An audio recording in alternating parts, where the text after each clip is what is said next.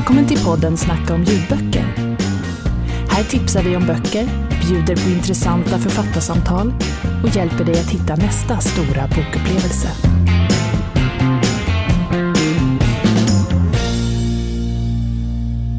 Hej och välkomna till Snacka om ljudböcker-podden med mig Sissel. Och med mig Åsa.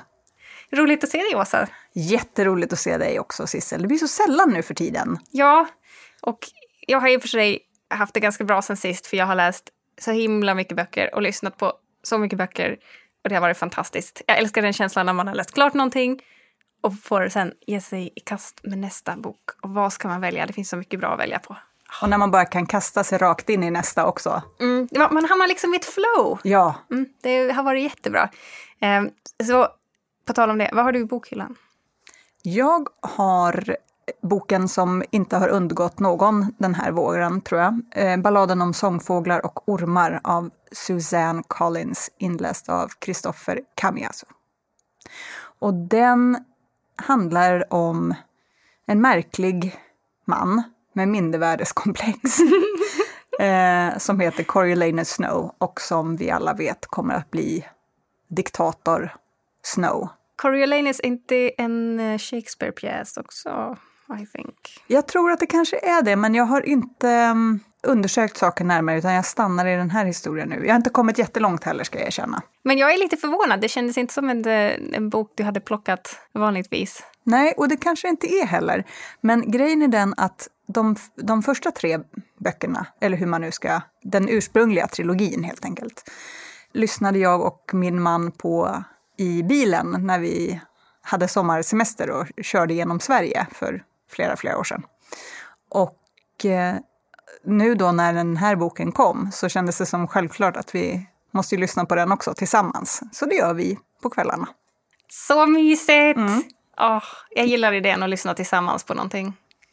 Jag brukar bara lyssna själv. Jag vill ha storyn för mig själv. Nej, men det är väldigt mysigt att lyssna tillsammans och jag tycker att det brukar bli oftare att Ehm, att vi diskuterar böcker som vi lyssnar på tillsammans än vi diskuterar en film som vi har sett hemma på, på tvn, eller mm. en tv-serie. Det har någonting att göra med att man inte tittar på någonting utan bara lyssnar och då kan man titta på varandra och se varandras reaktioner och sådär. Ja. ja men det, det är supermysigt. Det är lite retro också, det är lite så här tillbaka, sitta framför radion och äta radiokaka som inte knastrar så att man ska kunna höra allting. Du har aldrig suttit samlad runt radion och ätit radiokaka, Sissel. Jag läste. ja, men det är nästan samma sak. Då har man ju upplevt det. det jag är genom någon annan i alla ja, fall. Det räcker ju gott med vissa grejer. Säkert med radiokaka, det tror jag. Äh, nu ska vi inte fastna i sånt här. Berätta vad du har i bokhyllan istället. Okej, okay. ja, jag gick också lite på nostalgispåret för jag har lyssnat på Tvillingarna på Sweet Valley High av Francine Pascal inläst av Tove Edfeldt. Eh, för när jag var liten då läste man Kitty och man läste Tvillingarna och massa hästböcker. Det var typ det jag växte upp på. Eh, och jag plöjde så många av de här Tvillingarna-böckerna. Jag skulle inte kunna återberätta storyn i någon av dem nu, för att alla var väl ganska likadana och de var ju superkorta, den här också väldigt kort. Så det var jättekul att, att um, återuppleva den här, för det var inte alls som jag kom ihåg att det var. Du har ju antytt att den ena tvillingen är lite speciell. Ja, men jag tycker ändå att det finns vissa psykopatstråk i Jessica om jag ska vara helt ärlig. Jag googlade det här, jag googlade, eh, som någon hittar min, min internethistorik så har jag googlat på eh, tecken på psykopat och jag tyckte att hon stämde in på ganska många. Hon är så extremt narcissistisk och manipulativ och bryr sig inte alls om folks känslor och jag har alltid tänkt att hon och, och Elisabeth, systern, det, det handlar ju om de här två tvillingsystrarna, Jessica och Elisabeth. Och Elisabeth är den duktiga, prydliga, ordentliga och Jessica är den så här, coola, struliga, snygga tjejen. Och båda ser exakt likadana ut så jag vet inte varför hon definieras som den snygga. Men jag, jag har ju en tvillingsyster också så att det är därför det alltid har varit extra roligt med de här. För att det är faktiskt en hel bokserie där båda tvillingarna överlever. Eh, och det har länge varit en pet peeve of mine att i nästan alla böcker där det är tvillingar så dör den ena. Eh, och jag utmanar er lyssnare att ge mig, en, jag tar emot, gärna emot tips på böcker med tvillingar där båda överlever och har ett hälsosamt förhållande som syskon ska ha. För att det finns också den. Tvillingar är ingen litterär device, det är, det är riktiga människor, okej? Okay? Men ska syskon verkligen ha ett hälsosamt förhållande? Ja, men de kanske inte behöver ligga med varandra eller döda med varandra. Nej. Förutom det så tänker jag att resten kan vara ganska okej. Okej, okay, resten är för dig hälsosamt. Jämförelsevis. Bra att veta. Tillbaka till boken jag pratade om. Jag rekommenderar, om ni läste Tvillingarna när ni var yngre eller nyligen, eller lyssna på den här. Det var faktiskt jätteroligt att eh, få tillbaka den här nostalgikänslan och inse vad det, hur de har åldrats. Eh, jag tror att de senare böckerna kanske blir lite Jessica blir lite mer sympatisk. Jag hoppas verkligen det. För jag minns att jag identifierar mig själv med Jessica och min syster som Elisabeth. Så jag hoppas verkligen att hon skärper till sig lite. Annars måste jag omvärdera min barndom lite grann. Eh, men det var jätteroligt att lyssna på den och den var jättebra inläst av Tove Edfeldt så den läst så här, verkligen tonårsaktig. Cool. Så det har jag roat mig med i sommar. Och eh, ja, kul lyssning. Tänker du läsa fler? Alltså jag, jag, behöver ju veta om Jessica får en personlighet som inte är narcissistisk och manipulativ. Så att, ja, och de är typ, vad är de, max fyra timmar långa så att man sveper dem ganska snabbt och det är ganska roligt. Men det finns rätt många också va? Det finns jättemånga, men just nu tror jag att det bara finns kanske sju mm. inlästa. Ja, ska vi eh, rulla? Ja, jag har en till. Alltså förlåt, men jag lovade på Instagram att jag skulle prata om det här. Då är det ett löfte ett löfte. Ja, så jag tänkte att jag tar det direkt. Ja. För jag har också lyssnat på Lovisa Holm av Veronica Almer inläst av Katarina Cohen. Eh, som är en svensk långserie som ni har lyssnat på typ Isfolket eller Malin på Granlunda eller om så är det i samma, i samma genre. Eh, och jag har lyssnat på första boken av Isfolket. Det var, så här, det här var lite kul men ingenting mer. Men jag totalt plöjde Lovisa Holm. Jag tyckte den var jätterolig. Eh, och här, väldigt lättsam. Men vad handlar den om, serien? Den handlar om eh, Lovisa, därav namnet, som har det ganska bra i Stockholm, är ganska rika föräldrar, men hennes pappa dör plötsligt och hon vill absolut ta sig in i politiken. Och det, den här utspelar sig på 1800-talet, tidigt 1900-tal. Um, ehm, och det kan man inte göra om man är kvinna. Eh, och sen så eh, händer det en massa andra saker. Det, det blir, kommer en fiende som vill ta deras pengar och pappan får dåligt rykte. Eh, och de behöver fly ner till Lund så att, eh, hon kan, så att mamma kan gifta sig med en av pappans gamla skolkamrater som har hört av sig eh, och erbjudit giftermål. Men när de kommer dit så är det inte riktigt som de har tänkt sig och det är kärlekshistorier till höger och vänster och folk blir förrådda och eh, de, det är överfall och det är hemliga möten. Den, den har allt det där som man vill ha eh, av en eh, romantisk långserie. Mycket hade, känslor. Mycket känslor. Men också eh, den kände, ibland kan de vara lite gammaldags och lite dammiga i sina könsroller och den här är ändå, den utspelar ju sig i en ganska eh, knepig tid för kvinnor. Men jag tyckte ändå att den var, den, eh, Lovisa har väldigt mycket egen vilja och det var ganska skönt tyckte jag. Ja, så i alla fall, kortfattat. Lyssna om du vill ha någonting lättlyssnat och roligt. Den var lätt att bara plöja igenom. Underbar semesterlyssning låter det som. Ja, jag hade den när jag målade båthuset. Mm. Och på tal om Instagram så har vi ju svaren på ordflätan där. Och ni hittar ju oss på podden Snacka om ljudböcker. Så lägg till oss där om ni inte har gjort det redan. Ni får boktips. Eh, vi är där och skriver lite om vad vi gör. kommer lite bilder, lite roliga nyheter kanske. Kanske. Mm. Det kommer massor med roliga nyheter.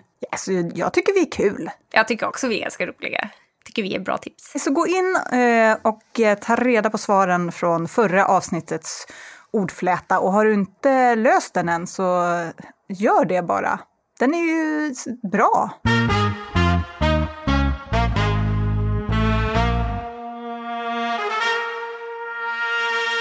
Nu, nu Sissel, nu händer det. Framme vid temat för dagens avsnitt. Hurra! Och det här temat börjar ju som en lite så här, det här kunde ju vara en kul grej. Eh, men nu när vi har suttit och pratat om det så är det ett ganska stort ämne. Det har vuxit explosionsartat. Mm. Vi har hittat så mycket bra. Alltså, sabla vilka bra böcker vi ska prata om idag. Jag är alldeles uppe i varv. Vi ska försöka komma ihåg alla och skriva ner dem för det, nu blir det boktips hörni. Var redo, papper och penna. Eller alternativt, gå in på avsnittet så skriver vi ner titlarna i beskrivningen. vi har också en lista Ja, i appen där det står vilka böcker vi rekommenderar. Plus att vi lägger upp dem på Instagram. Så att om du sitter där och, och känner så här, jag undrar hur jag ska få tag på de där titlarna, vad var det nu de pratade om? Så finns det ganska många ställen att gå till. Var Ja. inte rädd och ledsen, du är inte ensam. nej. Om du känner dig jättevilsen då kan du mejla till oss på podcast.storytel.com så svarar vi på alla dina frågor. Ja, gör det. Vi tycker det är kul. Okej, men det här temat nu då, som ju i alla fall är från andra sidan, det vill säga nya perspektiv på skeenden som vi redan kanske känner till. Ja, och det här visar ju sig, det lät ganska enkelt när vi sa det, men det är ju ganska brett för det kan vara baserat på historiska händelser. Det kan vara baserat på en riktig persons liv, eh, som Rodham, som vi kommer att prata om. Eh, det kan vara baserat, kan det vara någonting mer? Ja, det kan vara en omskrivning av en eh, fiktiv historia som redan är skriven, men nu ur en annan karaktärs perspektiv eller placerad i en ny tid men berättar samma historia. Det finns hur många varianter som helst. Det är ett fantastiskt verktyg att eh, här, plocka fascinerande sidosaker ur en bok och eh, verkligen ge dem utrymme och olika tolkningar. Eh, jag tycker det är jättespännande. Men eh, jag gick ju in i det här Mm. Du gick avsnittet. loss. Jag, gick, ja, ja, jag hade åsikten att eh, det här var ingenting för mig. Mm. För jag tänker, eller tänkte, nu har jag fått omvärdera, att varför skriva om någonting som redan är gjort? Det är lite som eh, att ta ett, någonting bra och göra en halvdan kopia. Eh, eller eh, hur mycket kan man egentligen, om, om någonting har hänt på riktigt, varför ska man då göra en, en fiktiv version av det? Ja, men det kändes lite, lite kopierat och lite, lite lamt. Men eh, jag tar tillbaka den åsikten efter att ha lyssnat på väldigt mycket bra böcker till det här avsnittet. Och insett hur många jag tidigare har läst som också har varit såna här. Men jag håller med dig. Det finns ju en risk. Alltså det är ju samma som med musikaliska covers. Att om man tar typ ett mästerverk och så gör man en halvbra cover på den. Vad finns det då att vinna? Man kan ju, om någonting redan är perfektion, hur ska man kunna matcha? Risken att göra någonting som framstår som dåligt i jämförelse och dessutom fantasilöst och typ stöld. Vad, vad finns att vinna? Det är, det är en enorm risk. Men som vi har sett nu i det vi har läst och när vi har börjat rota och komma på vad vi har läst för så finns det ju sjukt mycket bra grejer. Ja, jag tänker nu man måste vara, man är ganska modig som författare som ger sig på det här ändå. Får jag börja med, med ett exempel som jag har på en sån bra upplevelse av flera perspektiv? Gärna. För det är ju då eh, att jag först läste Dr. Glas av Hjalmar Söderberg som ung. Vi har den i appen inläst av Sven Lindberg.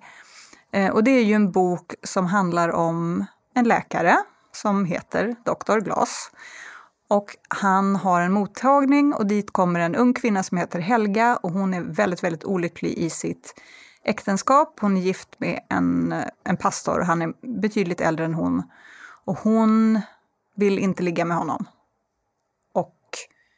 Vill att Dr. Glas ska ge henne någon slags diagnos så att hon ska slippa det. Att, eh, att han ska säga att hon inte kan ha sex på grund av det ena eller andra.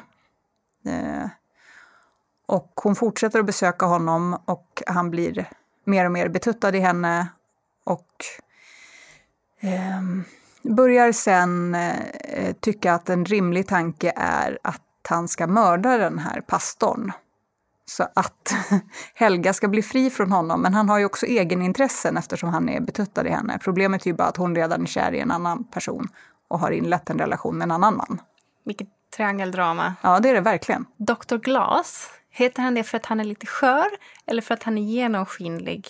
Eller både och, eller någonting annat. Ja, nu var det ju länge sedan jag läste det, liksom djupläste den så på en, på en analysnivå. Men ehm, jag skulle säga att han är alla de där sakerna som jag minns honom. Alltså. Som sagt, får, ni får ta det med en nypa salt nu, för det är många år sedan jag läste i synnerhet den, men, men Gregorius också. Ehm, Jag tycker alltid det är så spännande när folk heter liksom ganska bokstavliga saker. Man kan läsa in så mycket i det. Men förlåt, fortsätt. För, Okej, berätta om den andra. Ja, eh, för det som är så spännande är ju att, att få sin, sin syn på en berättelse utmanad. För i Dr. Glas, då får, den bild man får av pastorn, den är bara utifrån vad Helga berättar och vad eh, Dr. Glas själv tycker sig se och också vad han förstår av henne. Och där är ju bilden att pastorn är vidrig, alltså det är så han beskrivs ordagrant, som en, som en vidrig person. Och eh, i den boken då, som Gregorius, där vi får pastorns perspektiv, det är Bengt Olsson som har skrivit den, den är inläst av Johan Rabeus. Eh, där vänds ju den, jag ska inte säga att bilden vänds upp och ner, men man ser i alla fall att myntet har två sidor. Dels är det ju så att Gregorius, pastorn, han får en röst i den nya boken. Man får höra från honom direkt. Men det är också så att eftersom det är en annan författare som har skrivit den, så blir det, det blir ett nytt perspektiv på flera nivåer som jag tycker är skitspännande. Um, jag skulle säga att, att, som läsare så förstår jag honom mer i, um, i Bengt Olssons bok. Uh, jag ömkar honom mer än vad jag gjorde i Dr. Glas när jag mest främst såg på honom som en förövare. Men det är ändå så även i Bengt Olssons bok att det här är en äldre man som har gift sig med en mycket ung kvinna, alltså nästan en flicka. Och eh, han har tvingat sig på henne sexuellt. Det, det är liksom ett faktum. Eh, han förstår sig inte på henne, han är arg och han är sårad över att hon eh, har inlett en otrohetsaffär med en annan man, för det har han förstått. Det är väldigt mycket problem med det där äktenskapet och alltihop dessutom då kring förra sekelskiftet. Så att det gör ju inte saken enklare. Men båda böckerna är jätte, jättebra. I kombination blir de ännu bättre och att de är skrivna nästan exakt hundra år före och efter varandra är ju också så fascinerande. Att de här, just de här allmängiltiga frågorna, hur kan den här historien fortfarande vara relevant hundra år senare? Ja, för att det här är liksom de grundläggande mänskliga känslorna. Skitballt! Jag tycker verkligen om det där när man får omvärdera sina åsikter lite grann. Om, man läser, om du skulle läsa Dr. Glas igen nu, liksom som efter Gregorius, skulle du kunna se då honom som en annan person? Eller skulle, han fortfarande, skulle det fortfarande vara samma berättelse när du läste den? Eller skulle du nu börja se nya saker i den gamla berättelsen också? Jag tror säkert att jag skulle se nya saker. Och jag, jag vet ju att jag tyckte att Dr. Glas själv var rätt knäpp alltså när jag läste den boken första gången. Ja, han funderar ändå på att mörda någon. Det brukar vara ett tecken Japp. på att vara knäpp. Japp. Eh, och eh, ja, lever väldigt mycket i sitt, sin egen skalle alltså. Du vet det gamla flanörsmotivet. Mm. Gå runt och flanera och tänka mycket på saker och ting. Där har du Dr. Glas. Alltså jag känner att jag behöver bara säga Werther här. Nu kan vi gå vidare. Va? Han agerar ju! Ja, han går ju runt och tänker om hur synd det är om... Nej, okej. Okay. Vi ska inte ge oss på det här igen. Nåja. Jag, och du har inte läst någon av dem, eller hur? Du har varken läst Dr. Glas eller Gregorius? Nej, men jag tror jag verkligen skulle gilla Dr. Glas mm. för att jag tycker det är spännande med det mänskliga psyket på det sättet. Jag tror också att du skulle gilla den. Jag tror att den skulle passa dig bra. Mm. Kör, kör på det nu i sommar. Ja. Det är en kort liten pärla, Dr. Glas. Ja, perfekt. Gregorius däremot är ganska häftig. Jag tänker också, lite som du har nämnt nu, att eh, om man läser en omskrivning för mig är det nästan som att man får två böcker till priset av en. För att jag blir i alla fall alltid så att när jag har läst en, en omskrivning av någonting annat, då vill jag läsa originaltexten, eller vad man ska säga, också. Eh, så att man kan jämföra och det är rätt ofta som man sitter på Wikipedia samtidigt eller efteråt. Typ, har det här verkligen hänt? Har det här verkligen hänt? Och eh, rätt ofta så, så överträffar ju fakta fiktionen eh, och saker som man tänker det här måste ha varit påhittat händer faktiskt på riktigt. Så det är lite roligt. Jag hade verkligen den upplevelsen nu när jag läste Rodham som jag har läst till det här avsnittet. Men innan vi börjar peta i den, eh, vad ska jag kalla det för att jag ska peta i? Ja, kanske myrstacken. Så, um, så vill jag gärna höra dig berätta om boken som du läste, för du läste Häxyngel va? Ja, eh, precis. Häxyngel av eh, Margaret Atwood. Och Margaret Atwood är ju kanske mest känd nu för att ha skrivit eh, Tjänarinnans berättelse, eller The Handmaid's Tale, som också är tv-serie. Men den här är ju en omskrivning av Stormen av Shakespeare och ingår i, i den här serien eh, Hogarth eh, där det är många kända eh, författare som skriver om olika Shakespeare-pjäser. Och jag gillar Atwood. Hon är så himla smart och varje gång jag läst en bok av henne så känner jag att det är någonting jag har missat, men jag har också fångat upp så jättemycket referenser hela tiden, men att man ska kunna läsa om böckerna flera gånger och alltid få ut någonting nytt av det. Det gör mig också lite frustrerad, för att jag känner mig lite dum när det går mig över huvudet sådär. Men eh, det är också en utmaning att eh, kanske läsa eh, originaltexten Eh, och sen läsa om den och se vad jag missat. Men hon hade faktiskt en jättebra grej. Eh, I slutet så finns det lite eh, noteringar om att så här, det här är handlingen i stormen så att man kan spegla det. Boken handlar om Felix som är en teaterdirektör och satte upp jättemånga experimentella pjäser. Han gillar att gå, vara lite eh, avantgarde och göra väldigt eh, impressionistiska och eh, ganska märkliga, måste man väl säga, tolkningar av Shakespeare-pjäser. Vänta, vänta, är det här i vår samtid nu? Ja, det är Okej. samtid. Ja, den, den är i Kanada i nutid ungefär. Men så blir han sparkad från sitt jobb för att det kommer en annan person och vill ha han, de säger det inte direkt, men det är någon som vill ta över hans jobb och eh, lyfta sin egen karriär. Um, och eh, samtidigt så är, har hans fru dött, hans dotter har precis dött också för att han eh, var så mycket inne i teatern så att han missade att dottern fick hjärnhinneinflammation och dog. Så att han, han lever verkligen i sorg och den här sorgen börjar sakta utveckla sig mot hämnd. Eh, han vill hämnas på de här personerna som petar honom från hans jobb som var hans liv. Eh, och han funderar på hur, hur han ska lyckas göra det, så han följer de här personerna hela tiden. Och sen får han jobb eh, som teaterdirektör på ett fängelse. Och Eh, där gör de, det går några år, de sätter upp massa pjäser, det är ett väldigt lyckat program. Eh, men sen får han chansen att sätta upp Stormen igen. Och det var den pjäsen han höll på att planera då när han blev kickad. Så nu får han sin chans att sätta upp den igen och de här två personerna som, som sparkade honom kommer vara där och kommer se den. Så att han kan iscensätta eh, sin egen hämnd på något sätt. Eh, så det är liksom, ja, det är många nivåer av Stormen i den här. Först så spelar de upp stormen. Sen så är hans liv ganska likt stormen också, för där är det också förräderi och han är isolerad. Eh, och namnen är också speglar karaktärerna i pjäsen. Eh, och, men samtidigt så är Felix också medveten om att hans liv påminner om stormen, så att han manipulerar storyn lite grann. Eh, den är extremt smart och den var väldigt lättläst tyckte jag också, trots att den var lite, den kanske låter lite invecklad när jag berättar det så här, men supersmart bok och eh, jag lärde mig väldigt mycket om fängelsesystem också. Karaktärerna är väldigt, man tycker väldigt mycket om karaktärerna för de blir så himla förtjusta i att få skådespela och alla de här blodiga Shakespeare-dramana där de får ut sina aggressioner och känslor. Det var en ganska fin bok på många sätt. Det låter ju som att den är rafflande. Ja, fast det, ja. Rafflande vet jag väl kanske inte, men, men eh, ganska insiktsfull tror jag. Hmm. Men det där med att hans liv påminner om stormen och att han är medveten om det, försöker han eh, iscensätta sitt liv också så att det ska bli som stormen? Ja, jag tror att han, han inser att den påminner om det. Han har också döpt sin dotter till Miranda, bland annat, som ju Prosperos dotter heter i Stormen. Ehm, och sen när han inser det så tar han väl kanske inspiration från det här, sitt livsverk.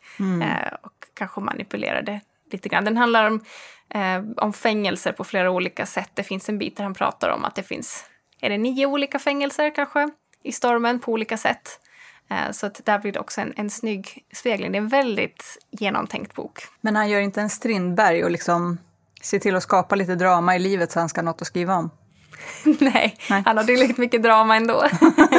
jo, lite grann. Han tycker om att manipulera människor, det märker man. Så han, han gör nog det lite också. Han, är, han regisserar allting runt omkring sig. Mm. Ett underbart karaktärsdrag. Ja, han är ju ganska osympatisk, men man tycker synd om honom också. Det är komplex karaktär, herr Felix. Vilka, vem rekommenderar du boken till? Och, och när? När ska man läsa den? Man ska nog läsa den när man har lite tid. eh, För att man, det finns så mycket i den här boken. Man kan läsa den bara rakt av som en, en berätt, ett livsöde. Men om man gräver lite i den så hittar man så mycket spännande saker i den. Så jag skulle nog rekommendera den till till exempel de som gillar Kirke av eh, Madeleine Miller eller om man har gillat eh, Nötskal av Ian McEwan. Så de här som är kanske lite mer litterära eh, men har en, en riktigt smart skruv till sig. Jag förstår. Jag är väldigt nöjd med det här valet. Jag vill läsa den ett tag. Jag är ju så oerhört nöjd med mitt val. Ja, och jag förstår det för att eh, jag Passa också på att läsa ditt val. Nej, men jag är ju hel, hel såld på Rodham av eh, Curtis Sittenfeld som eh, handlar om Hillary Clinton men leker med tanken att Hillary aldrig gifte sig med Bill. Så att eh, i verkliga levande livet så fick Bill lov att fria tre gånger till Hillary Clinton. Skillnaden mellan den här boken och verkligheten är att Hillary säger nej, tackar nej även tredje gången. Och de separerar och går vidare med sina liv eh, på varsitt håll. Och därefter är det naturligtvis ren fiktion. Så att första tredjedelen kanske är eh, starkt baserad på, på verkligheten och därefter är det hittepå som jag tycker är men bara det tankeexperimentet är ju så spännande så att man liksom får tics. Ja, jag tyckte ändå det var intressant att en bok som marknadsför sig som eh, om Hillary hade, inte hade gift sig med Bill, ändå en tredjedel av den handlar om när hon är tillsammans med honom. ja, men, eh, men det, just det tyckte jag var en del av spänningen, för det var ganska många tillfällen under den där första tredjedelen som jag kände, oh, det här är magstarkt att sitta och hitta på alltså. Och så var jag tvungen att, att googla och leta och nej, men mycket riktigt, det hade ju hänt. Bland annat var jag helt ovetande om att Bill Clinton hade våldtäktsanklagats redan på 70-talet av en eh, ung kvinna som arbetade ideellt för hans kampanj. Och det var ju helt med sanningen överensstämmande. Jag försökte också googla, jag hittade inte så jättemycket för jag var inte så noggrann. Men, men jag tyckte också att ja, men här har de tagit sig så himla mycket friheter och hur kan, hur kan eh, Hillary gå med på att den har publicerats? Hur kan Bill gå med på att den publiceras? För att han är ju verkligen inte vänligt porträtterad. Eh, men jag, jag har däremot försökt googla på om de har haft några reaktioner på den här boken, men jag har inte hittat någonting. Nej. Det kanske de inte... Kanske är smartast att vara tyst. Ja, det kanske är smartast mm. att vara tyst. Fast jag tycker att om Hillary har läst den, eller jag förutsätter ju att hon har läst den. Alltså om någon skrev en bok om mänsklig, man måste ju läsa den. Ja. Alltså. ja. Och då tror jag att hon är jättestolt och mallig, för det här är ju... Eh, jag tror att författarens avsikt är att skriva ett försvarstal för Hillary Clinton. Mm. Det tror jag också, speciellt ja, men de, de två tredjedelarna som inte handlar så mycket om deras relation, eh, så handlar ju så mycket om, om allt bra hon gör och hennes eh, ideal och värderingar och hur lätt det är att bli misstolkad. Eh, eller bara det, hur missunnsamma, kanske främst media och män, mm. är eh, när en kvinna försöker ta sig upp i makten. Mm. Men nu är ju då detta fiktion. Hur mycket tycker du får hittas på under den flaggan och hur mycket konstnärlig frihet får författaren ta egentligen? Ja, det här är ju också en av mina... Varför jag har, inte har tyckt om den här genren så mycket. För att det känns lite som att leka med folks liv. Eh, speciellt om det är en nu levande person och man tar sig lite friheter och vad de kan ha tänkt och tyckt och gjort. Eh, den här boken innehåller ju bland annat eh, sex scener och det måste också vara lite märkligt både att kanske skriva om och läsa för henne själv. Det, det blir liksom... Eh, man går ju under huden på en annan människa på det sättet. Så, så länge det, det känns realistiskt så får man väl ta konstnärliga friheter för att det är ändå det är ändå fiktion. Författaren har ändå något slags syfte med vinklingen de gör men det måste ju vara rimligt om det, om det hade slutat med att eh, Hillary Clinton gick med i Ku Klux Klan då hade man ju då hade det kanske inte varit så bra. Nej, men då hade inte läsaren accepterat det heller på grund av bristande trovärdighet. Precis. Så då hade den ju haft många problem. Jag, jag, tycker också att det här är lite knepigt. Det är svårt att dra den där gränsen. Var går den någonstans? Och det är klart att eh, vänner och familj kan komma att ta illa upp över hur de porträtteras. Jag tänker på Vigdis Hjort eh, och hennes alldeles fantastiska roman Arv och miljö där hon ju pekar ut sin far som någon som har förgripit sig på henne och som barn och hennes familj som har liksom valt att eh, ta ställning för förövaren. Eh, och det är klart att det får konsekvenser i verkligheten. Och i fallet med henne, med Vigdis Hjort, så skrev ju systern en egen bok där hon levererade sin sanning. Liksom. Jag tror inte att jularna i familjen Hjort är underbara. Nej, det tror inte jag heller. För det finns ju ett par sådana böcker där folk har skrivit eh, mer eller mindre fiktionellt om, om sina familjer. Eh, och hur, hur faktabaserat man än tror att man skriver så är det alltid ens eget perspektiv så att det kan bli fiktion för familjemedlemmen som läser det. Det är ju en, en snårig stig att gå på där. Visst är det det. Men samtidigt, om författare ska hålla på att ta hänsyn till alla hela tiden, då skulle ju inget bra någonsin skrivas. Så jag tycker ändå lite konsten framför allt, fast med viss modifikation. ja, men eller hur? För det är ändå...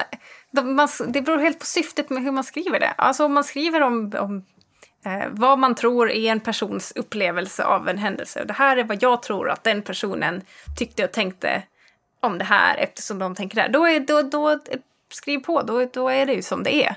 Men om det bara är för att eh, dumförklara någon eller eh, vad heter det, vilifiera om man vill göra någon lite ond.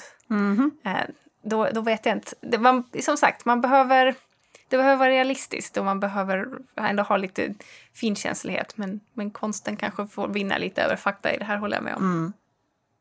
Men, men tillbaka till just Rodham då. Jag, alltså, eh, Hillary är ju bokens protagonist, det råder ingen tvekan om det. Um, vad det gäller bokens antagonist så skulle jag vilja påstå att det är Bill. Ja, det tycker jag också. Han är hennes motståndare på många sätt. Han är liksom ett spöke som dyker upp hela tiden. Eh, både liksom emotionellt och men fysiskt också. Och, och är där och rör om i grytan. Mm. Och, och det som kanske då är med sanningen överensstämmande, det vet inte jag för jag har aldrig pratat med Hillary Clinton personligen. Men jag föreställer mig att Bill Clinton är Hillary Clintons livskärlek. Och det är han ju också i boken. Mm. Men han framställs som en sån playboy i boken. Ja. Jag visste jättelite om eh, paret Clinton innan. Nu har jag läst lite i hennes biografi för jag blev så nyfiken. Men, eh, men jag menar att han verkligen framställs som så charmig och snygg och kan övertala vem som helst om vad som helst. Och det var kanske därför han blev president till slut mm. också. Men så googlade jag bilder. Jag, nej, jag, jag, hade så svårt att se den här personen. Jag måste titta på lite klipp eller någonting. Men det, det, min bild överensstämde inte riktigt med hur han beskrevs i boken. Nej, men jag kan tänka mig att, att det är en karismatisk man. Mm. Um.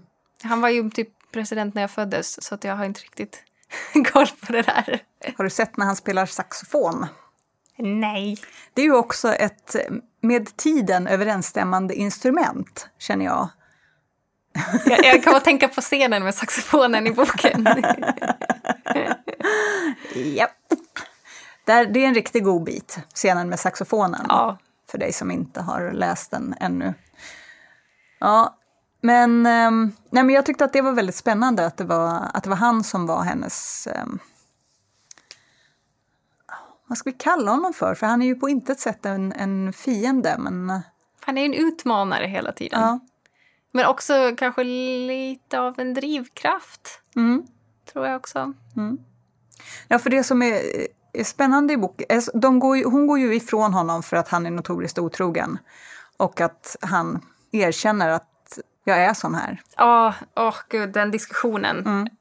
Uh, när han inte har någon så riktigt insikt i hur hans beteende påverkar andra. Mm. Ja, det, den är väldigt välskriven. Oerhört välskriven. Det är ju hela boken. Ja. Det är ju skitbra språk. Och dialogen är ju så rapp och trovärdig och jag kan verkligen, jag ser Hillary Clinton hela tiden. Inte en mm. enda gång kände jag, nej men det här är ju någon annan eller så, utan det var verkligen Hillary för mig hela tiden. Eh, och jag kunde se hennes ansikte från det hon var ung och gick på universitetet och hela vägen upp i ja, mycket mogen ålder. Men hon har lyckats fånga den här lite svala distansen eh, hos en politiker men ibland så lyser det igenom lite sprickor med vem hon personlighet och mm. det är också väldigt snyggt. Ja. Och det som är så intressant med det här tankeexperimentet egentligen är ju Vad hade det kunnat bli av Hillary om hon inte behövde koncentrera sig på Bill? Och in, varken på att skydda honom eller att trösta honom och ställa upp för honom och stå vid hans sida och vara presidenthustru om hon inte hade behövt göra de där grejerna och hade kan, kunnat kanalisera all den där energin in i sina egna intressen. Vad hade det blivit av Hillary då? Det är det som är tankeexperimentet. Och hela, hela den premissen är ju bara så rasande intressant. Ja, jag tyckte om alternativet också. Inte bara att hon säger nej till Bill, utan att hon säger nej till äktenskap och familj Ja. överhuvudtaget. Jag tyckte det var väldigt bra. Och, och att hon inte behövde välja någon annan bara för att hon inte valde honom, utan hon, hon körde helt sitt eget race. Och där är ju samhällets reaktioner spännande också och kändes helt sannolika. För att i verkligheten så har ju Hillary och många andra kvinnor i politiken fått skit för att ha familj. Och hur ska du kunna vara mamma och eh, ha den här höga positionen samtidigt? Är inte det olämpligt? Och i boken får hon ju skit för att hon inte har en familj. Och hur ska en människa som inte ens har eh, tagit hand om en familj kunna ta hand om ett land? Ja, det är ju det är ju så konstigt. Det är inte alls... Det, nej. Nej, det, det, jag lämnar den kommentaren för att det, det är så märkligt. Men där är det verkligen hur hon än vänder sig så har man alltid rumpan bak. Och så är det ju. Alltså, vi vet ju att det skulle ha sagts Ja, ja. om så hade varit fallet. Det råder ju ingen tvekan. Men jag tyckte att den här var felfri, den här boken. Jag älskade Mm. allt. Allt, allt, allt älskade jag. Dialogen, karaktärerna, tankeexperimentet, sannolikhetsgraden, porträtteringen, kapitelindelningen. alltså det finns, jag ser inga brister. Jag bara älskar den här boken. Men jag vet att du är i alla fall inte liksom...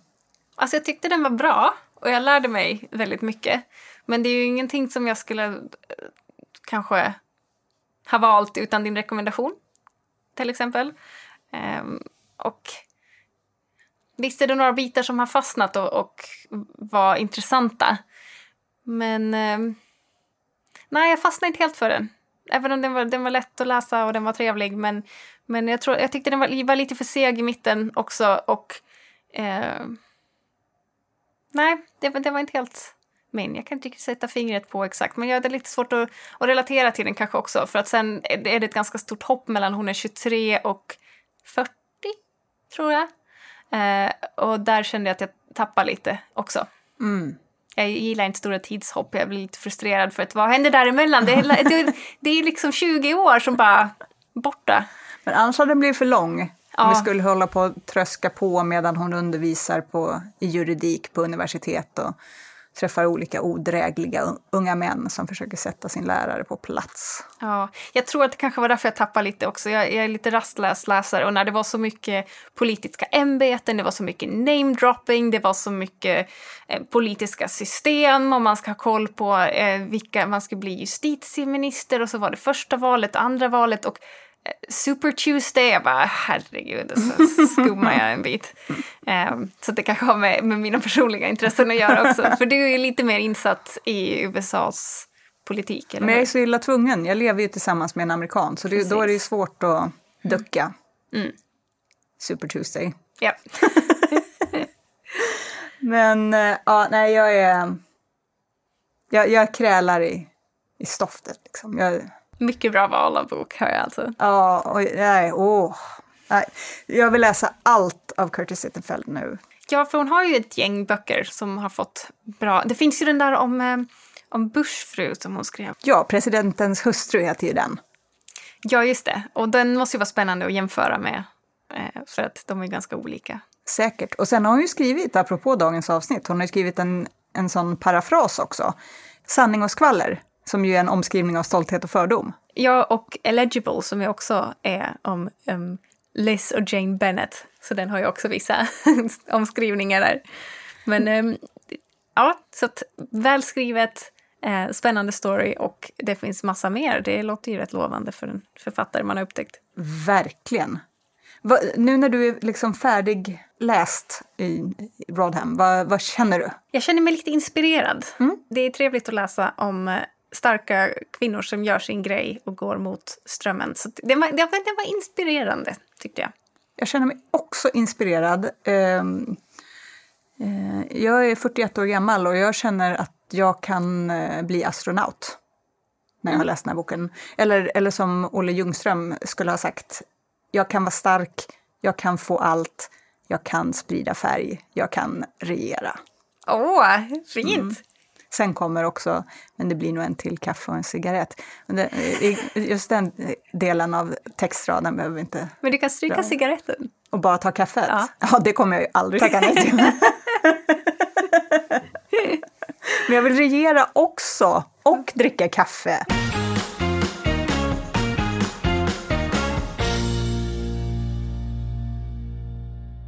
Frankenstein, Sissel. Mm. Det är en av dina favoriter väl? Ja, eh, jag känner ju väldigt starkt för de här viktorianska klassikerna, Frankenstein, Dracula, eh, Dr Jekyll och Mr Hyde och min personliga favorit, eh, Dorian Grays porträtt. Men ja, eh, Frankenstein, jag har läst den flera gånger, jag har sett flera olika filmatiseringar, den ligger mig nära om hjärtat. Så därför tvekade du inte en sekund när eh, det kom en omskrivning, en parafras. Ja, och det är ju Frankenstein eh, av eh, Jeanette Winterson. Kan vi börja med titeln? Ja, så den är ju Fran, mm. Kiss, Stein. Mm. Så det är en liten kyss däremellan. Den här boken är ju en omskrivning av Frankenstein. Vad är det som skiljer Frankenstein från Frankenstein från originalet? Jättemycket och ganska lite på samma gång. För att det är två parallellhistorier. Det var ena sidan när Frankenstein skrevs, som ju var eh, när ett gäng konstnärer hade eh, blivit instormade eh, vid en sjö i Schweiz eh, i en liten stuga. Så det var Lord Byron, eh, hans eh, flickvän då Claire, eh, Mary Shelley som ju skrev Frankenstein och ehm, Percy Shelley. Och sen en snubbe till som aldrig verkar få särskilt mycket uppmärksamhet. Därför kommer inte jag heller ihåg hans namn. Eh, så den handlar om hur hennes tankar går till skrivandet av Frankenstein. Eh, men parallellt så handlar det om eh, Rye som är en transperson. Och bara där börjar ju ifrågasättandet av dubbelhet, både man och kvinna, för att eh, han är väldigt bekväm i sin identitet som, som både och. Eh, och han är då på en mässa för AI och robotar där han ska intervjua en snubbe om sexbots, alltså sexrobotar. Är det här i framtiden? Väldigt nära i framtiden i okay. sådana fall. Och, och, den här killen Ron eh, som, som har tagit fram de här sexrobotarna, han är väldigt han har en väldigt intressant syn på det. Han förmänskligar dem väldigt mycket eh, och det är mer som ett mänskligt sällskap än ett verktyg. Och den har väldigt spännande perspektiv på, på, på religion, på robotar, på vad är en människa, eh, livet och döden. Eh, samtidigt som en röd tråd så går eh, i den här karaktären eh, Rye och han träffar eh, den eh, karismatiske Victor Stein och Victor, eh, Victor Frankenstein är ju karaktären i boken. Så det här är också samma sak, att namnen speglar ganska mycket eh, originalberättelsen. Det finns i den här modernare delen av storyn finns det också en Claire eh, och man kan liksom dra ut namn. Eh, Rye blir ju då en förkortning på typ Mary eh, till exempel. Eh, och sen i slutet så möts de här berättelserna eh, lite grann också. Men den, jag fick så mycket idéer och uppslag och den är, så, den är både lite eh, vulgär och den är vacker och den är insiktsfull och den är, eh, vänder upp och ner på fördomar och idéer. Så den är en supersmart bok. Och allt det där gör ju original Frankenstein också och är också. Ja. Den är också vulgär och vacker och vänder upp och ner på ja. saker. Det är ju en av mina favorit tropes. En, en trope är ju ett genomgående tema i flera böcker till exempel. Eh, men den här frågan, vad är ett monster, vad är en människa? Mm. Jag tycker den är så spännande. Det är ju ett odödligt tema. Det är därför mm. tror jag som de här kan fortsätta poppa upp de här böckerna och, och, och funka. Mm. Men du har också läst en eh, omskrivning av Frankenstein. Ja, och som också är skitbra. För du tyckte Frankenstein, Frankenstein menar jag, var suverän va? Ja, mm. ja den var så smart. Och jag har läst en bok som heter Frankenstein i Bagdad som är skriven av en författare som heter Ahmed Sadawi. Och eh, i den, den boken utspelar sig i Bagdad 2005. Det är alltså efter 9-11, det är full-blown amerikansk invasion eh, och det är al-Qaida och det är terrordåd och bombdåd eh, lite till vardags. Det är kaos i Bagdad. Och eh, i de här eh, kvarteren så får vi möta ett antal personer, varav en är en skrotsamlare och en är en äldre kvinna vars son har varit försvunnen i över 20 år. Och hon sörjer honom något oerhört och hon har inte klarat av att gå vidare. Det enda hon pratar om i princip är sin förlorade son, så det är inte så många som har kontakt med henne längre för de orkar inte höra henne tjata. Den tiden är förbi när de orkade känna med henne. Liksom, så det är snarare så att folk undviker henne nu. Och hon har ett rykte om sig om att vara en som kan kasta förbannelser på folk och sådär. Eh, och den här skrotsamlaren, han gör någonting mycket märkligt och då är vi där precis på de orden du använde förut. Vad var det du sa? eh, vämjeligt och, nej inte vämjeligt, det var någonting annat. Eh, vulgärt. Ja.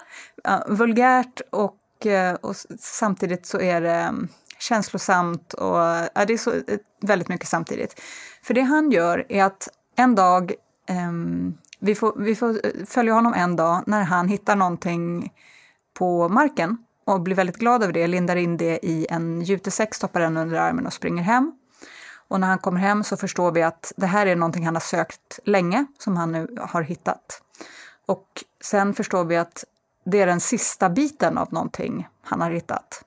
Och sen får vi veta att det han har gjort, det är att han har samlat ihop kroppsdelar från olika sprängdåd, sprängattentat, där människor har liksom sprängt sönder och samman och det enda som finns kvar av en kropp kanske är en arm eller en bål eller så. Tagit med sig de här delarna hem och den sista delen han nu har funnit var en perfekt näsa. En oskadad näsa, men det var det enda som fanns kvar. Liksom. Alltså gud vad groteskt. Ja, det är groteskt. Men här kommer det fina. Det han gör nu är att han sätter ihop en hel människokropp av de här delarna för att de här människorna ska kunna få en begravning. Ja. Jag vet. Man får nästan ja. lite gåshud. Eh, därför att det, annars, det är, liksom, det är tomma kister. Va? Det finns mm. ju inget kvar att begrava av de här personerna. Men här har vi, har vi nu en hel kropp och då skulle alla de kunna få en begravning. Tyvärr så händer följande innan han hinner åstadkomma detta. En man som har dött och vars kropp har sprängts bort till ett intet och vars själ därför irrar planlöst, hittar denna skapade kropp, intar den, reser sig upp och börjar vandra omkring. Är det lite av en skräckis? Ja. Och vart vandrar han då, tror du? Hämnas. Men först hem till kvinnan vars son har varit borta i 20 år. Och hon dels ser så fruktansvärt dåligt och dels önskar så oerhört. Så hon bestämmer sig för att det här är min son som har kommit tillbaka till mig nu. Oj, oj, oj. Varsågod och flytta in. Vad mysigt. Sen börjar det spåra. Eh, den är skitspännande, men det här är en sån där bok som har den har allt, för att den är spännande och den är ju som du hör djupt rörande också, det är väldigt, väldigt liksom mänskligt. Eh, och dessutom lyckas den här geniförfattaren också få in att det finns roliga partier. Det låter som att det skulle vara omöjligt. Men det är inte det, för det är stundtals väldigt, väldigt roligt med den här tanten som är halvblind och sitter och pratar med eh, ja, ja. det här liket och klär på honom sin sons oj, kläder oj, oj. Och, och, tycker att det är helt rimligt oh. att det är hennes grabb som har kommit tillbaka. Och om man lyckas med det, om man lyckas göra det, alla de här grejerna, då är man ju ett geni. Och den här boken, jag fattar inte varför det inte har snackats massor. Den har varit nominerad till massa priser och sådär. Men eh, någonting får mig att tro att beror det på att den är översatt från arabiska, vi inte pratar lika mycket om litteratur från den delen av världen. Jag vet inte, men snälla du som lyssnar. Läs eh, Frankenstein i Bagdad. Eh, vi har den som e-bok på Storytel. Du kan läsa den i din telefon eller på din reader eller vad du nu väljer. Den är, oj oj oj vad den är värd läsningar. Ja, jag, jag hade inte hört talas om den alls heller innan du nämnde den. Men eh, jag läste eh, beskrivningen av boken. Eh, och där säger han ju att han själv betraktar den som ett manifest mot krig. Och bara det hör man ju att där kommer det vara ganska tungt. Det mm. kommer vara ganska hemskt. Så att kunna belysa det med lite humor eh, gör ju inte det hemska mindre hemskt utan kanske tvärtom att man får mer eh, känsla för det. Men man behöver lätta upp det ibland annars blir det för tungt. Så ja. jag, jag är också supernyfiken på det här och jag tänkte att i år ska jag försöka läsa lite mer internationellt Eh, och inte bara svenskt, amerikanskt och brittiskt. Så att, eh, den här åker in i min bokhylla också. Vad glad jag blir. Oh, den är ju så värd det. Och hans uppsåt, författarens uppsåt är ju tydligt. Och som i, i många kända krigsskildringar ehm, eh, eh, så är det ju så att vad som är verkligt och vad som är overkligt eh, ställs ju fullkomligt på ända. För de verkliga saker som sker i den här boken kan man ibland tycka känns mer overkliga än de magiska elementen mm. i form av en själ som har flugit in i ett sammansatt lik och går ut och börjar leva om. Liksom. Ja. Eh, ja, nej, läs den bara. Frankenstein i Bagdad. Sissel, berätta nu några riktiga favoriter som du har av det här slaget? Omskrivningar, parafraser, baserad på verkligheten, nytt perspektiv från andra sidan, kalla det vad du vill. Jag har några som jag har plockat ihop här. Eh, ett så har jag monogramorden av Sophie Hanna eh, som är en omskrivning av Agatha Christies, eh, eller det är ingen omskrivning, det är nästan en fortsättning. på Ja, hon fick ta över stafettpinnen. Precis, alltså vilken ära. De som har lyssnat på mycket av den här podden vet ju att jag är ett stort Agatha Christie-fan och rekommenderar starkt hennes biografi. Alltså vilken fantastisk kvinna. Um, men eh, lite kul, och Poirot är min favoritdetektiv. Så att, eh, väldigt kul att hon har fått ta upp eh, den stafettpinnen som man vill ha lite mysdeckare. Eh, kan så... hon mäta sig?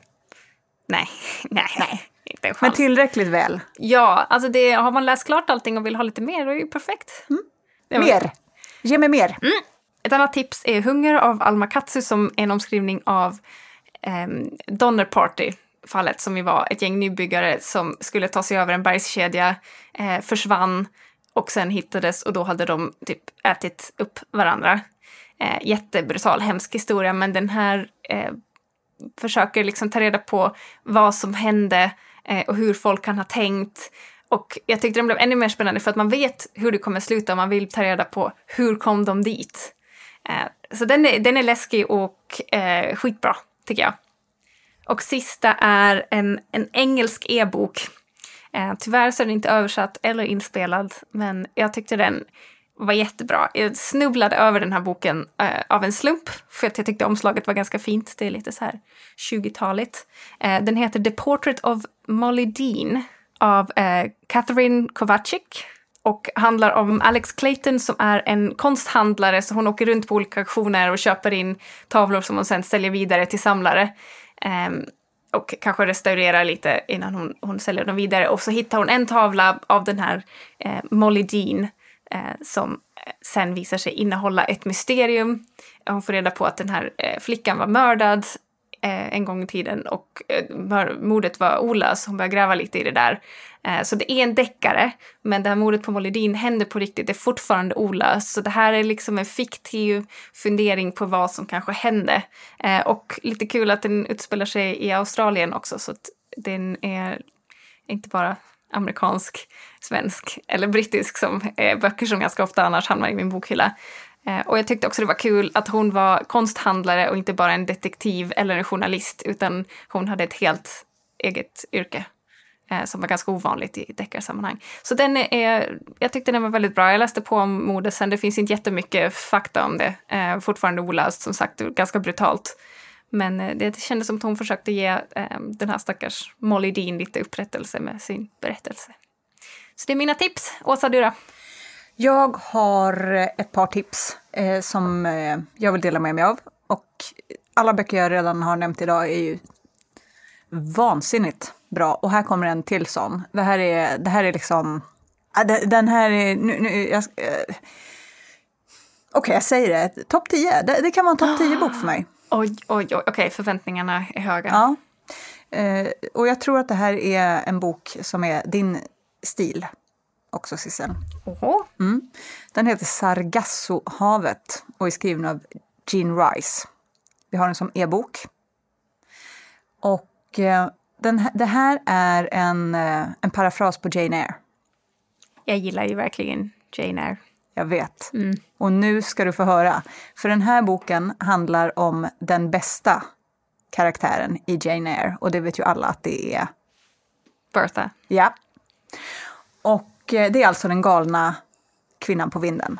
Alltså den, den idén med den galna kvinnan på vinden är så fascinerande och att den är så genomgående i annan litteratur. Och att de bara slängde in så här, "Ja, men, vi har en kvinna inlåst på vinden. Ah, nej, det är en berättelse för en annan gång, men den är fascinerande. Fast det är en berättelse för den här gången. Därför att Sargassohavet berättar eh, vem Berta var innan hon blev Berta och kom till England. Eh, det, det här är också en kort pärla till bok, riktigt kort. Om alla de största frågorna. Det är en bok om rasism, det är en bok om kolonialism, det är en bok om sexism, det är en bok om vad som är friskt, det är en bok om vad som är sjukt eller galet. Eh, och det är framför allt en berättelse om en kvinna som växer upp som Antoinette i Västindien och som kommer att berövas sitt namn, sin identitet, sin plats i världen, sin frihet, sin själsro eh, av en och samma man. Och det är ju hennes make, Mr Jävla Rochester. Ja, Rochester är verkligen inte mycket att hänga i julgranen. Nej. Och alltså, så Berta hatar ju honom, Ja. som du vet. Hon verkligen hatar honom. Och i den här boken får vi reda på skälen till det och de är mycket goda, som Mm. du förstår. Eh, det, alltså det är ett mästerverk. Det är helt rubbat att du inte har läst den här, Sissel. Jag vet. Det är ännu mer rubbat att jag, att jag inte ens har hört talas om den innan du Det är nämnde inte den. klokt! Vet, var har jag bott i hela mitt liv? Ja. Under en sten.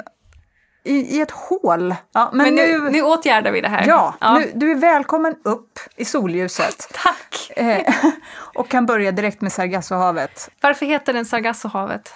Eh, ja, men det är en bra fråga. kunde du ha förberett mig på innan.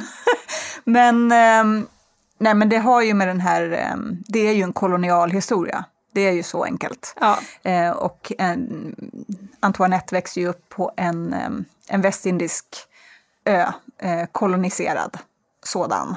Vilket ju också det namnet, Antoinette, mm, utstrålar. Så att det är ju alla möjliga, möjliga mm, nationer som har varit där och tagit för sig.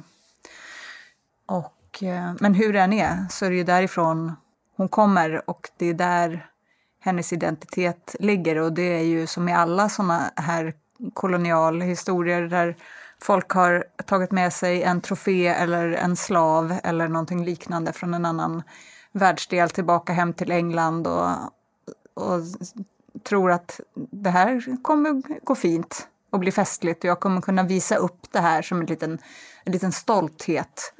Nej, fast det funkar ju inte så va? Låt folk vara. Ja, Så kan vi sammanfatta det. Låt folk vara. jättebra. Antoinette eller Berta, eller Antoinette vill ju inte vara Berta. Så, så, kan vi sammanfatta handlingen. Och vem skulle vilja vara det? Ingen. Ja, det är Jane Eyre det då. Ja, nej, den, är, den är verkligen, den är otroligt bra. Jag kan inte nog rekommendera den. Den är fantastisk. Ja, det måste ha skrivit så många uppsatser och analyser av den här karaktären i litteratursammanhang också. Men hon är ju en av de bästa. Det är typ hon och så eh, om vi går tillbaka till stormen, Caliban är ju också en sån karaktär som har setts som så missförstådd och det finns också jättemånga omskrivningar och litterära uppsatser om, om honom. Jag älskar ju den scenen så mycket när, eh, när Berta dör. När de tuttar eld på hela huset. Ja, hon tuttar eld på hela huset. Det finns ju inga andra val kvar för henne till slut. Nej. Hon tuttar eld på hela huset och Kirke klättrar upp på taket. Vad händer?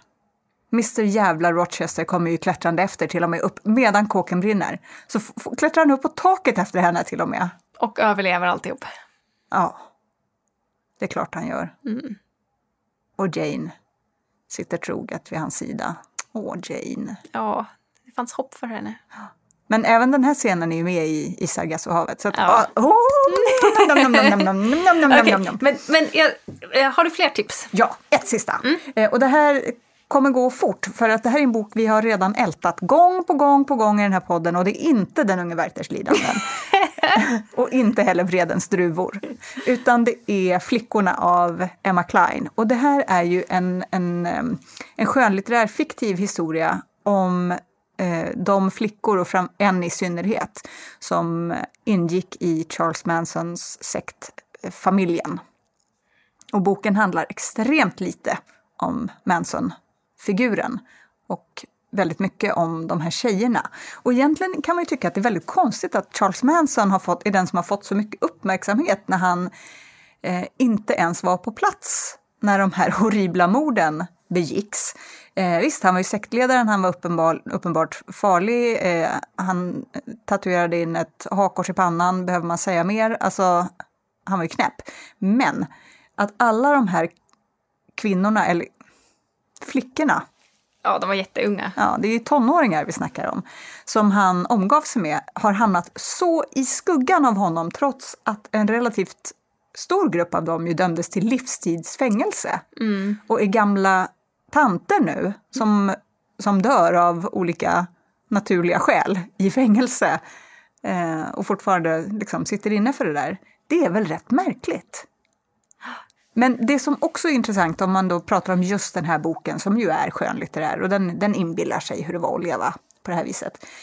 Det är ju att huvudpersonen har vuxit upp till att bli en kvinna som är bitter över den här bristen på uppmärksamhet och känner att hon liksom har missat någonting stort snarare än undsluppit något gräsligt. Alltså hon har ju inte blivit en bättre människa av att ha undflytt den här sekten och blivit vuxen och gått vidare. Och det, det tycker jag är ett, ett, ett spännande grepp. Jag gillar ju uppenbarligen osympatiska, men ändå mänskliga ska ju sägas, protagonister. För det är ju samma grej i, i Gregorius. Jag tycker hon är duktig på att beskriva så här magnetisk dragningskraft också. Att hon är så fascinerad och vet inte kanske riktigt varför hela tiden. Eh, Men det finns ju en anledning till varför vi pratar om den hela tiden, för den är ju skitbra. Den är skitbra. Men, men skulle jag vilja vara bekant med den där kvinnan och Nej, bjuda hem henne på kaffe? Absolut inte. nej tack. Så den tyckte jag förtjänade en ytterligare liten shout-out. Det går bra att mejla till podcaststorytel.com och säga sluta prata om flickorna av Emma Klein nu, för den har vi fattat att ni gillar. Vi kan ta det. Ja, då lär vi oss. Ja. Sluta prata om den. Nej, men den är jättebra, så jag hoppas verkligen att folk eh, lyssnar på den. För nu var det ett tag sedan den kom ut. Eh, och det är lätt att gamla böcker hamnar lite i skymundan. Så att jag tänkte att nästa avsnitt, då kommer vi prata om, om lite äldre titlar och böcker som kom ut för flera år sedan som fortfarande är skitbra men som hamnar i skymundan från alla eh, nya släpp och topplistetitlar och så. ja, vilken bra idé! Vad ska du läsa då? då? För gammal, gammal titel. Ja, den här är kanske inte supergammal, men författaren, Madeleine Miller, kom precis ut, eller ja, kanske var det förra året, eh, med Kirke, som vi har nämnt ett par gånger, som ju är en omskrivning av Odysseen. Eh, från Kirkes perspektiv, den här trollkvinnan som bor på en ö. Eh, men innan hon skrev den så skrev hon The Song of Achilles, som är en, en omskrivning, eller ja, en, som har Achilles i huvudrollen, den här gamla eh, grekiska hjälten. Han med hälen. Han med hälen, japp. Eh, så jag har hört jättemycket eh, bra om, så jag har varit nyfiken på den här väldigt länge och nu tänkte jag ta min chans och lyssna på den. Som en lite äldre titel som förtjänar att se, få lite uppmärksamhet igen. Kul. Det ska bli spännande att höra. Jag tyckte välligt mycket om Kirke, så det ska bli kul att höra om den här är lika bra. Ja, och jag har tjuvlyssnat lite redan och inläsaren verkar toppen. Mm. Så. Mm, du då? Eh, jag ska ta tillfället i akt och läsa Virgin Suicides av eh, Jeffrey Eugenides. Oh, jag har bara hört om den. Jag vet inte riktigt vad den handlar om. Eh, jag har sett filmen Aha. och jag har läst en annan av hans titlar som heter Middlesex. Och den tyckte jag väldigt, väldigt mycket om. Så jag hoppas att, ehm, att jag kommer tycka lika mycket om den här. Ehm, det är ju en bok som jag borde gilla för det handlar om en familj med fem tonårsdöttrar som alla är ganska hårt hållna eh, och som eh, alla tar livet av sig. Åh, herregud. Okej. Låter som uppmuntrande lyssning. Bara massa elände, det bästa som finns. Nej men det här är ju spännande på samma sätt som när du pratade om eh, Alma Katsu där och hunger. Att varför blev det så här? Det är ju det som egentligen är bokens handling, att vad hände med den här familjen? Ja, det ska bli spännande att höra sen Ja. i nästa avsnitt. Jag längtar. Men tills dess så säger vi hej då. Tack Ja. för idag. Och trevlig sommar Ja, och sommarläsning och sommarlyssning och hängmatta, brygga, bastu, solbaden-baden. Vad du än väljer. Ha det fint Härligt. alltså. ja. Varför lät jag bitter när jag sa Jag det vet där? inte, du Det är för att min, för det för att- semestern Det är för min semester. Har du så jävla bra på göra sommarsemester? Nej, Vi jag sitter här i ett iskallt rum i en källare med ett pyttelitet fönster. Nej, inte alls så. Jag unnar alla en underbar sommar. Det behöver vi efter den här, det här kämpiga året 2020. Nu är det dags för lite gött. Ja. Och om inte annat så har ni fått massor med toppenbra tips. Så är det deppigt, muntra upp er med en liten bok kanske. Gött. Right. Ha det fint! Hej då! Tja!